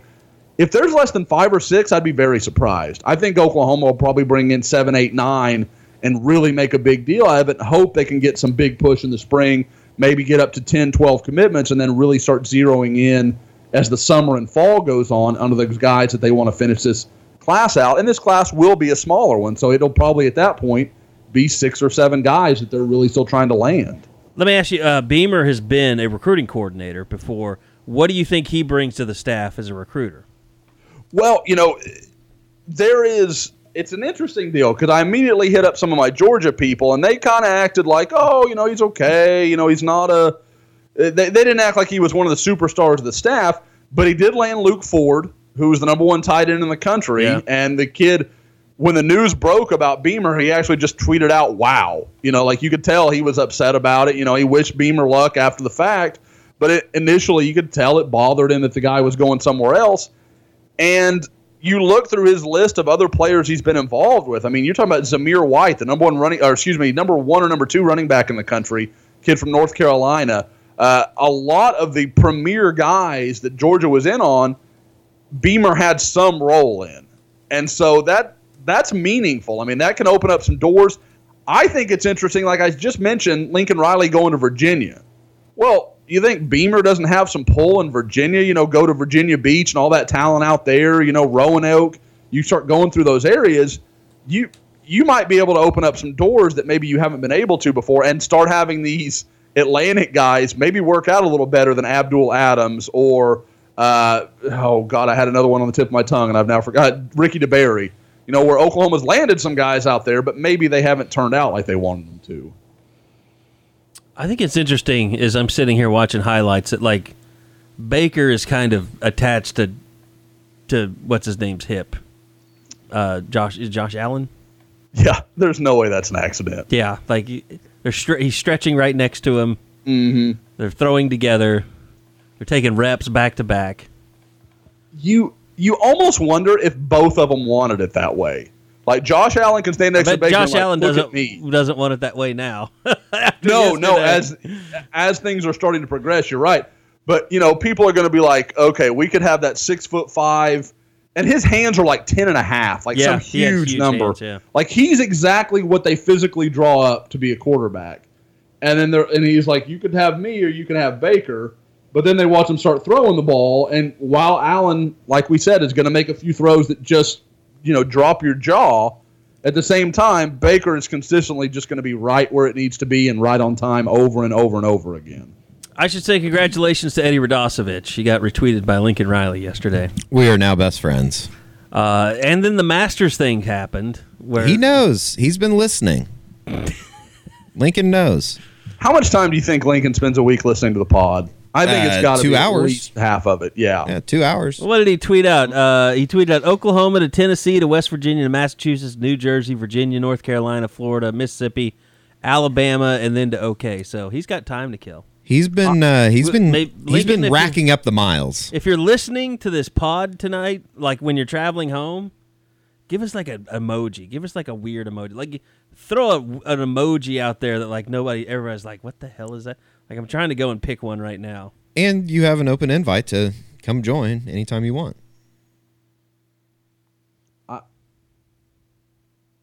Go ahead, Josh. No, I'm trying to think of the So- right emoji. I, my emoji game is so weak though that I probably should just steer out of this. Send out the dick pickle. no, he's not going to do that. There's no way he's doing that. That would be legendary. That that would be like he he could just quit Twitter at that point. Rapper 50 Cent confirms he accidentally made around $8 million in Bitcoin. Oh yeah. He accidentally made. He was one of the first rappers to accept You know what? Bitcoin. I know a guy that bought a bunch of Bitcoin because he wanted to gamble offshore, and that was the only way that you could do it. And he had he, it just kept going up, up and up and up, so he's just kept it. I saw something the other day that if like in I think I want to say it was like late November. If you'd have had like a thousand dollar investment in Bitcoin, now it'd be like worth a hundred and ten thousand or some crazy thing like that. It's insane. I just don't understand it. I I don't It's I don't understand it. Yeah, I don't understand any of it though. It's currency that no one can track or trace. And it's cur- but it's currency that how can I ever like the world will have to start using Bitcoin before I could cash in, right? no. I mean, you could cash. You, you How do you cash in- out? Could you cash out right now I think so. Yeah. and get cash? I just have to find well, someone people willing will to buy, buy your it. Bitcoin from you, And Yep. for oh, in real cash, like cash. especially right now. Yeah, you just have to find somebody dumber than you. I wouldn't say that that's necessarily the case. I mean, there there was a guy that's in it that was actually became richer than uh, uh, like Zuckerberg the other day. Like he, there was a Bitcoin guy that for like an hour was the richest man on the earth. because it, it shot up. It went so crazy for a little. There was a little bitty run. Like it may, I say a week. It may have been like a month ago, but like I was reading an article about this and something the other day, and it was it's just crazy some of the numbers that are being put up. I just don't understand it. Josh, who is the uh, who's the one guy from the Senior Bowl that you've watched all week that is a can't miss guy that maybe nobody knows about? Oh, Is the guy man, without a hand? How, do you like the kid from uh, Helmholtz State? The the Humboldt, Humboldt, kid? Humboldt, yeah, the I- offensive I lineman that. Mike I Mayock like him. loves. he needs time. Like he need like he's clearly really raw, but I mean, it's not an athletic deal. Like it's not like he can't move his feet or anything like that. He just you can tell he's so clearly used to like when he'll meet a guy at the corner that oh I could just physically overwhelm this Yeah. guy and I'm going to throw him around and I I don't see like he just can't do that when he starts playing elite guys and he'll have to figure that out. But I think he's a good athlete. I think he can be a good player. The guy that I'm kind of in love with, and it's funny because two of Obo's best reps were against him yesterday, is the Tyrell Crosby kid from Yeah. Oregon. I think he's unbelievably. I mean, like one of those guys. I I don't want to say like Tyron Smith upside, but he's got really, really a lot of growth potential. He could be a great player. I don't know that there's been that guy this week though that has just screamed out like, "Oh man, he's he's from another world." Like uh, there hasn't been that guy that just grabbed me. Um, There's a the, the offensive line group seems really good when you throw in the kid from uh, Pitt yesterday that had a pretty I good day. No, I was just saying the kid from Pitt had a really good day yesterday too. It's a really good tackle group. It is. It I, like, and it's it's not one of those deals where there's a bunch of top ten guys, but like middle of the first round to probably start of the third, there's going to be a lot of NFL starters get drafted there, and probably Orlando Brown will be one of those guys. Definitely, it will be interesting. I'm trying to find the right emoji still. Maybe Oh, maybe just a feel check badly. mark. Maybe just a check mark. Let, let me just. I wanted to explain to What everyone out there uh, from that, the world? that is possibly upset with Josh's lack of engagement in the Crimson Corner and in content production lately. My video review of the state of Oklahoma is taking a monstrous amount of time. There, I keep having to change the dates of the stamping within the um, within the story so that I can actually hope to produce the story by the time that I'm putting all these in. Um, it's it's not good. It's taking forever. I will say though, the good news is 2019. It's kind of what we thought it was. Right. It doesn't look like a great group. 2020 in the state, I have found at least three guys that I would say that I'd never heard of when I was going into this that I think probably we'll be talking about as OU type guys. So I mean, there they are. There's a some big time DBs.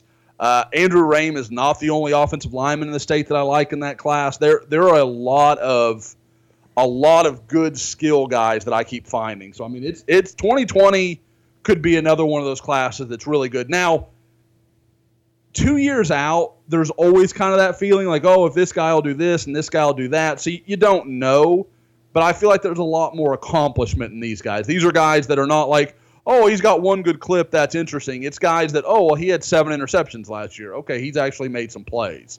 So we'll see. But I think 2020 in state could kind of make up the difference for 2019, where OU may only sign one, two, or maybe even none guys from the state. It's interesting. Weird that they still have a floppy drive emoji.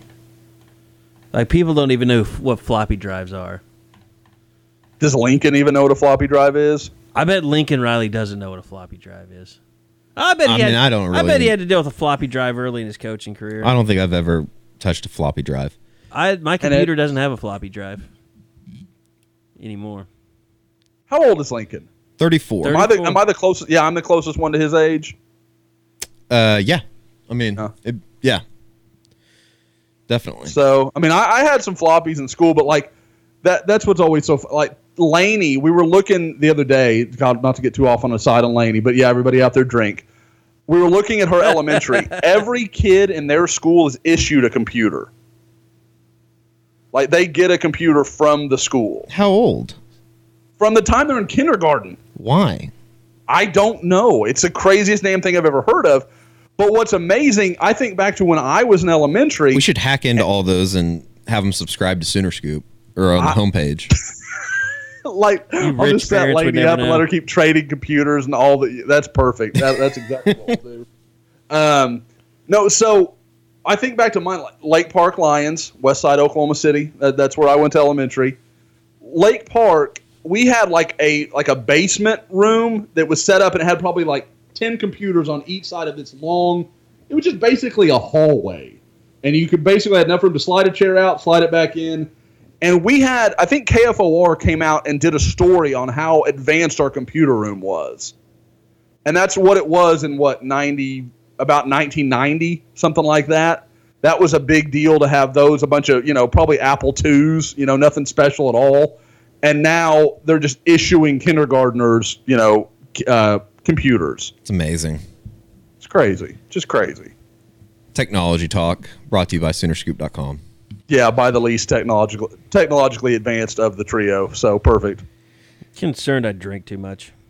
I don't remember sending out half these most recent emojis. There's the peanuts one. I'm not much of an emoji guy. I hate emojis. There's a bed. There's a steak. There's a world. You know who doesn't like emojis but is uh, very good at basketball is Trae Young.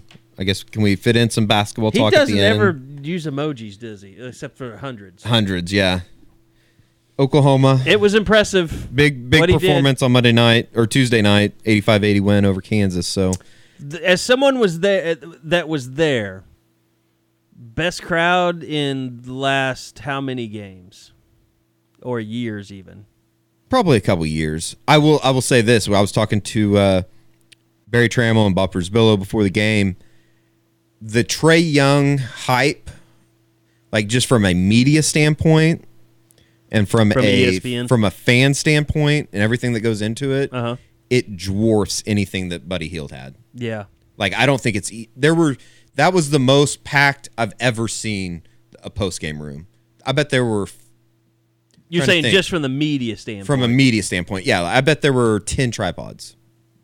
And Kansas brings, I mean, Kansas obviously they bring quite a bit of people And into was a big town. game for them. It was a big game, but just from a from a hype standpoint, what we're going through now, I don't think is any comparison to what Buddy Hield went through. well, Like, he's been much, made much into bigger. the. He's been made. Buddy Hield was not the face of college basketball. He was Right, one of them. right. He I was guess a that's what great I'm getting story. at. Yeah. But you know, you had Ben Simmons still at LSU that everybody was talking about. Who else was really big that year? I mean, And- he, he was the he ended up being the best player in college basketball that year. But you still, I mean, you still had teams that you like. You just don't have. I mean, Villanova as the number one team. Who who gives a shit? yeah, and It's Villanova. yeah, and Duke's probably going to end up being there at the end, but you know, in that group, Kentucky wasn't even ranked this week. yeah, They probably will be now because they beat South Carolina. But until they get beat again on uh, Saturday by, By West, West Virginia. Virginia. Really, it was this weekend that began the Buddy hype when he went down to Baton Rouge and Right, beat Ben yeah, Simmons. you're so, right. uh, you know, it's going to be interesting. I don't think Collin Sexton has played for Alabama uh, in the last couple games. Uh, I don't know what his status is on. they did just Saturday. beat. Was it Auburn that they just beat? uh, the Ole ranked? Miss or Ole Miss? or uh, Auburn because Auburn won uh, went to Missouri last night and won by 18. So But I mean, in, in the last week, I think they beaten maybe they did Auburn as a ranked Saturday. team, or maybe it was Clemson. I can't remember. I don't know. It'd be interesting. Oklahoma goes down to Tuscaloosa on Saturday, though. Uh, the the Big Twelve race that looked to be looked to be very heated, and then over is back to being heated Is again. anyone happier about Monday's result more than the Big Twelve? Because Kansas was getting ready to just run away with it. Yeah, they had a two game lead. Losing in Norman was one of the few chances they had to lose. It's going to be interesting. Kansas They've has already a won in Morgantown. Kansas has a big stretch coming up. They play in man. I don't know who they play this How week. did Texas Tech beat them at home? Uh, that was the night that we were coming back from LA. They, I think Kansas went two for thirteen from behind the arc in the second half, or two for fifteen. They didn't hit any threes. If Kansas doesn't shoot the ball, uh, well, there. I don't think this is a Kansas team that. They're going to have an off night. I was yeah. saying this a couple weeks ago, and then they had a two-game lead in the conference. But I don't think that this is a Kansas team that if they're not shooting the ball, well, they don't have enough guys that can take over a game. I, I I absolutely love two things that came out of that game. One was just the, and I told the guys this the other day on the radio. Drink, um, that have we become so soft that we think it's unfair that Lon Kruger did a hackabuki?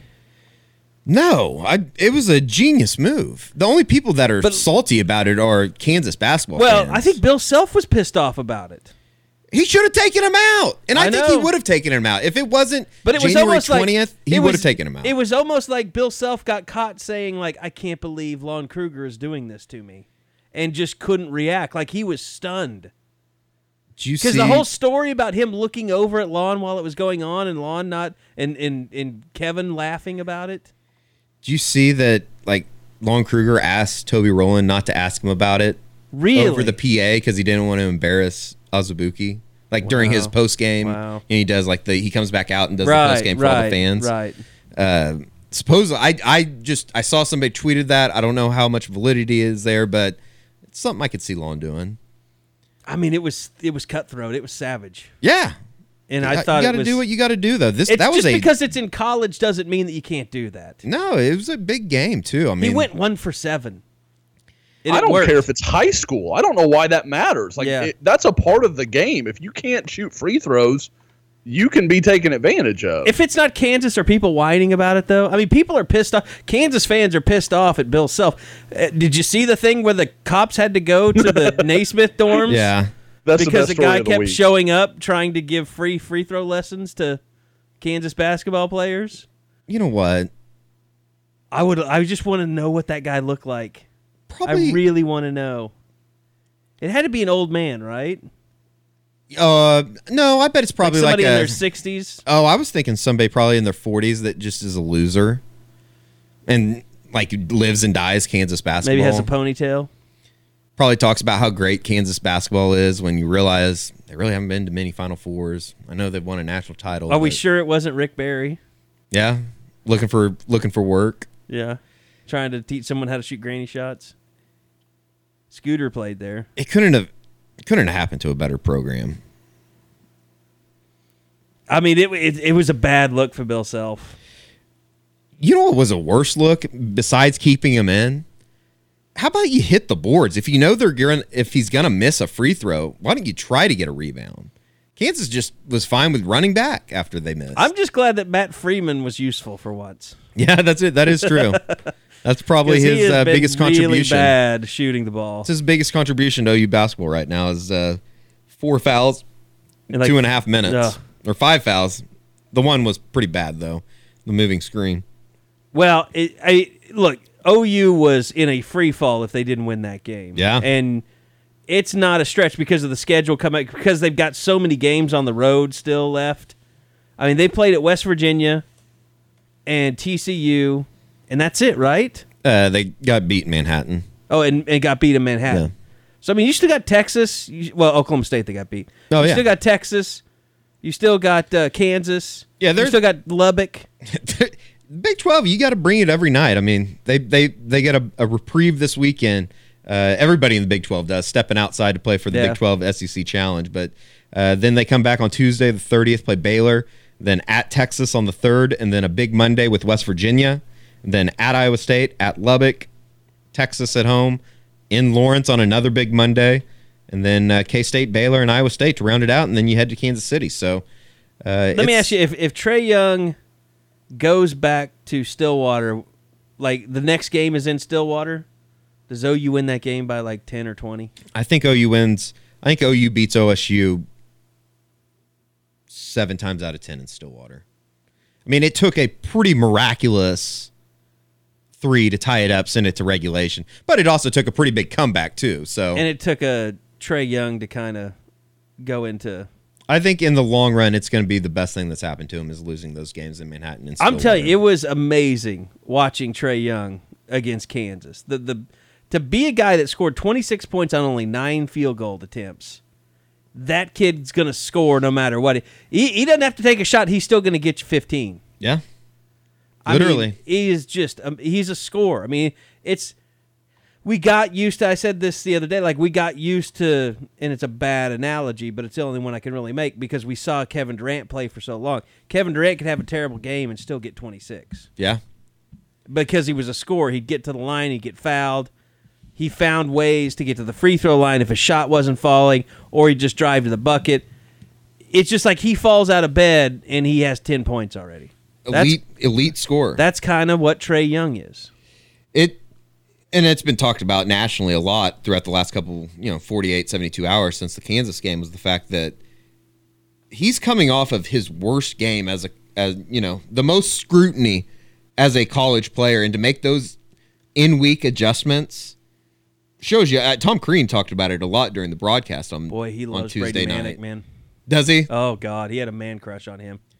Brady manek got a shout out from uh, el press dave portnoy i mean that I saw that's, it. that's, it was the, the, height Larry of, Bird comparison. Yeah, that's the height of like stardom, I think. in this day and age. Yeah. Well, guys, I mean, you know, I- and I know we, we bagged on him, I think, just last week, but Jay Bilas's comments about Trae Young, that's pretty. I mean, like saying that the comparisons between Steph Curry are not only justified, but, you know, th- there is some very real reason to think they're accurate. That's crazy. Is that what he said? I, I Yeah, completely missed that. he said turnovers and bad shots uh, included. Trae Young is an absolute savant. It is not unfair, unreasonable, or wrong to compare Young to a young Steph Curry because that is exactly what his game is like. And then he talked about how you know Devonte Graham checked him all night, and Graham went four for nineteen. You know, one for fouled out of nine from game. three. Yeah. and Young put up numbers. So When Graham You know, fouled out, and Graham's a really good as, as- player, As, much as he held him from from shooting threes, he still fouled out of the game before it was over with. Yep. Yep. And that was, like I said, I mean, guys, I don't think we have any illusions. I, I watch basketball less than any of the three of us, but I mean, that dude, if you're not, if you're one of those OU fans that, oh, I just love OU football, you're missing out. Like, he's just fun to watch, man. Some of the stuff he does is just incredible.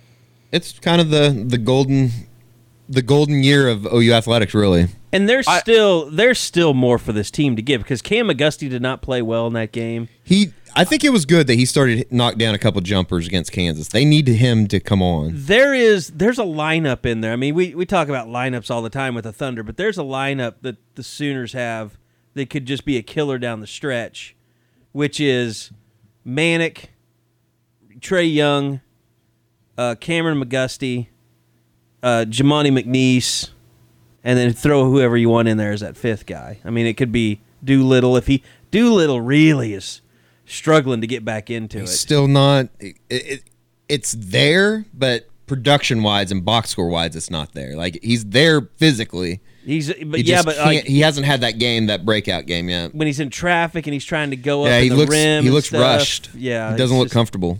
He's he ha- he's feeling his way still, so he's he's going to make them better and help them by the time the year's over. I th- I think Christian James would probably be in that that lineup Yeah, at the two, and then you play Manek at the three. you play McGusty's kind of as a. Uh, I guess McGusty three. I you'd, don't know. You'd have to play Manek as the four. I'd probably I'd probably put Christian James out there before I put McGusty out there right now.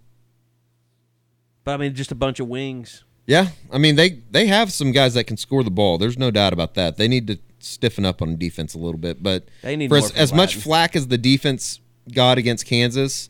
I think Kansas scored one field goal in the last 419 of the game. So, but I guess it also helps when you're fouling them every possession too. The Hackett, Yeah. Buki. All right. Well, moving forward, uh, Sooners back in good position. I think you can start. Like for look, if they lost to Kansas, you couldn't even really talk about Wichita versus Dallas at that point, because I think they lost their ability to get seated in a pod. But now I think you can start thinking about that again. Oh, I think if you're in the one through four, you're yeah. usually taking. Well, I'm saying of. they're they're falling toward a five or heading in that direction. I don't think any- if they lost to Kansas. No, I don't think it was going to be close. Because you're still going to finish in the top. If you finish in the top four of the conference, you're going to be fine. And their RPI is good enough. They have they now have five wins over top ten teams. Is it five or four? Four wins. was four. Yeah. Four. So- Everything's good. I'm not. Yeah. I'm not. I'm a, not bu- a arguing. bunch of opportunities to do it, you know, to keep adding to that number. Oh yeah, So. go. You have to go back through now. All right, uh, Josh. Anything you want to add on recruiting moving forward, other than go to Soonerscoop.com and subscribe now for all the inside information. We haven't really talked about coaching stuff. I'll say right now a lot of more, lot more smoke than fire on anything. Whether it's Cale Gundy, uh, Kerry Cooks. Uh, I, I do think it's something to continue to keep an eye on, but uh, I'm not exactly. We didn't mention that Lincoln Riley did bring in a graduate assistant from ECU today uh, just a graduate. assi- He's going to replace Marcus Walker, who uh, is now out of the program. He's he's spent all the time he could spend uh, as a graduate assistant at OU, so his time is gone. Uh, he's not even with the team this semester. So the guy that he hired from ECU, I don't have his name in front of me. Only saw earlier today. He'll be here immediately. So this semester, and help out with spring football. But uh, yeah, I. We'll just connect. You know, just stay connected. Crimson Corner. We'll let you know if anything kind of flares up on the coaching side of things. But uh, Josh, I mean, uh, one thing we haven't talked about before we get out of here, it, it's really kind of bizarre to see Mike Stoops active on Twitter, like more so than ever. Yeah, you want to talk about Lincoln Riley retweeting me yesterday? Mike Stoops liked the tweet. That Oh, was Obo? Yeah, he has been active though. That's that's got to be an intern, right? No, it's I, Mike told me it's him. So what what call? I mean, like he went from the you know the desert to he's now doing it constantly. Something something sparked it. I don't know what it was. I think it's more of a just a It's time for me to evolve. High haters. yeah, it's more of yeah, just a like this is really stupid that I have to do this, but people are bitching about it, so I'm gonna middle finger all of you and just do it. Oh, I Well, love he the knows- troll, like he I knows- love the troll tweets. Those he are beautiful. knows like that it's been a thing with the fan base. Like he knows. It's it's kind of bugged the shit out of him in the past.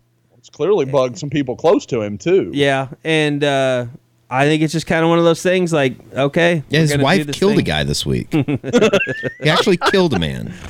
She didn't kill a man. She Twitter killed There was a man. ghost asking questions at OU's press conference on Tuesday after the game. I, I, I thought I was, I couldn't believe it. Because I thought a man had been killed, and there he is asking questions. He kind of gets killed a lot. Dumbass questions at that. All right, uh, that's enough. Uh, Eddie's we're gonna get Eddie too triggered. Got to get there. Thank you, no f bombs, guys. Today Did it. We did it. Don't even. I'm not. I'm not trying to beg for one because I need to get. I don't need, to, I don't edit even need to say one. up. I don't even need to say one. All right, so OU taking on Alabama next. Uh, signing day coming up. Uh, Josh, real quick, any uh, official visits expected, or do you think that maybe they'll try and uh, cram a cram a guy or two in here before it's all said and done? I think what you're going to see. I think this weekend's going to be quiet. I don't. I don't expect anybody. There was some conversation that Solomon Tuliapapu Tuliapupu. Uh, there we go. That was actually my best run at it. Was going to come in this weekend. He had told me when I saw him at the Army game he was going to take that official. I'd heard later that day it was going to be this coming weekend. I think what's happened is Oklahoma just had to make some decisions on numbers, and I think with the offer to Brayden Willis, the likelihood that he will end up as part of this class, I think Oklahoma just had to say that that's the spot we can give. You know, we want a Jomo, we want Thompson, we want Tank Jenkins, we need the help and the bodies up front. We're, we're going to let Solomon go. And now I think it's also weighted by the fact that all three of those guys I listed, OU has a realistic chance to land. I don't think they had a chance in hell of signing signing Solomon. So I think they not only cut ties because you know they needed the numbers to go to a tight end H back, but also because he just he's going to USC just like almost every other elite modern day guy. All right. Well, that's going to do it for this edition of the Unofficial 40. Appreciate uh, Josh being a part of it as well as uh, Eddie Radosevich. And uh, we'll see you guys next week back here for another edition of the Unofficial 40 as we get ready for uh, the final signing day of the year and then uh, start heading into spring football. Going to start previewing all that uh, here on the website as well, Soonerscoop.com. Go and sign up, Soonerscoop.com. Promise you, it's worth the 10 bucks a month, $100 a year. Uh, great staff now here. Bob Przybylo with us as well. Uh, so thanks everybody for listening, and we'll see you guys next time right back here on the Unofficial 40. Podcasts from Soonerscoop.com.